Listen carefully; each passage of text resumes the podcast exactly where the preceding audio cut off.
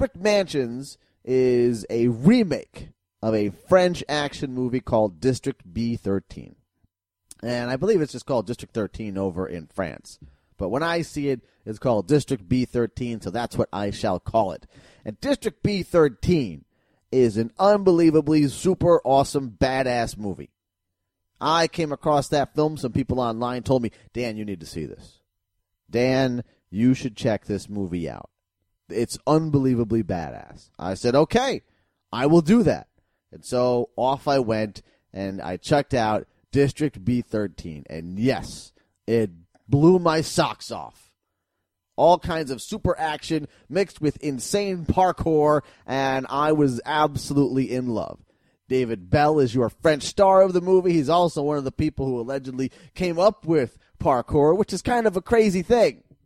Jumping off of buildings and doing all kinds of, I don't know, superhero type stuff.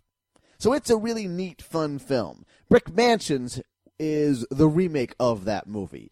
And if you've seen District 13, there's no reason for you to see Brick Mansions because it's basically the exact same movie. In fact, they even have David Belle, star of District B13, here as playing the same character.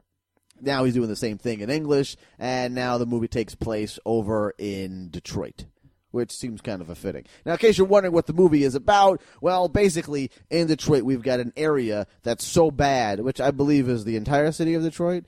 Uh, they've put up a big giant wall around it, a little like Escape from New York, and basically they say, okay, whatever happens in here is whatever happens in here. It's full of gangs, it's full of thugs, full of drug dealers, so F them all anyway. Let's put up a wall around that will monitor who goes in and out.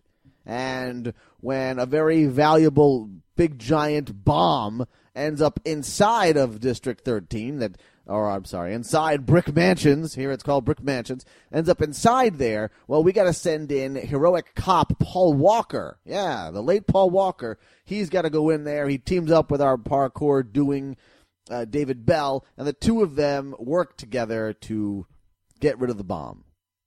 David Belle has his own problems. He's fighting the drug dealers that are in.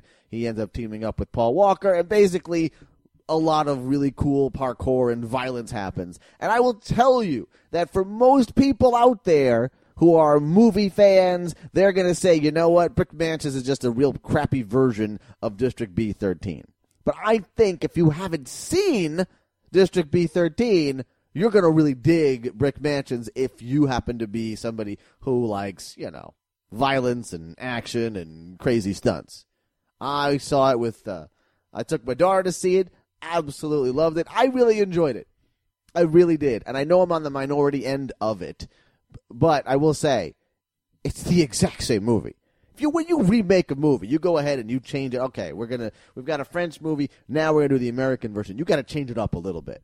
And I don't mean just change up the fact that now we've got different actors in it and it's in a different language. Change up a little bit of that storyline. Change some of the scenes. This almost felt shot for shotish. Kind of felt like that. I haven't seen District B13 in a long time, but that's how it felt. As I was watching, I was like, oh, yep, I remember this. Oh, yeah, I remember this going on. I remember that going on. So to sum it up, Brick Mansions is action, fun, good times, but please don't go thinking that you're going to see anything that will require any thinking. If you're interested in seeing something that requires no thinking at all, then this is the movie for you. I give it a B, as in Brick Mansions.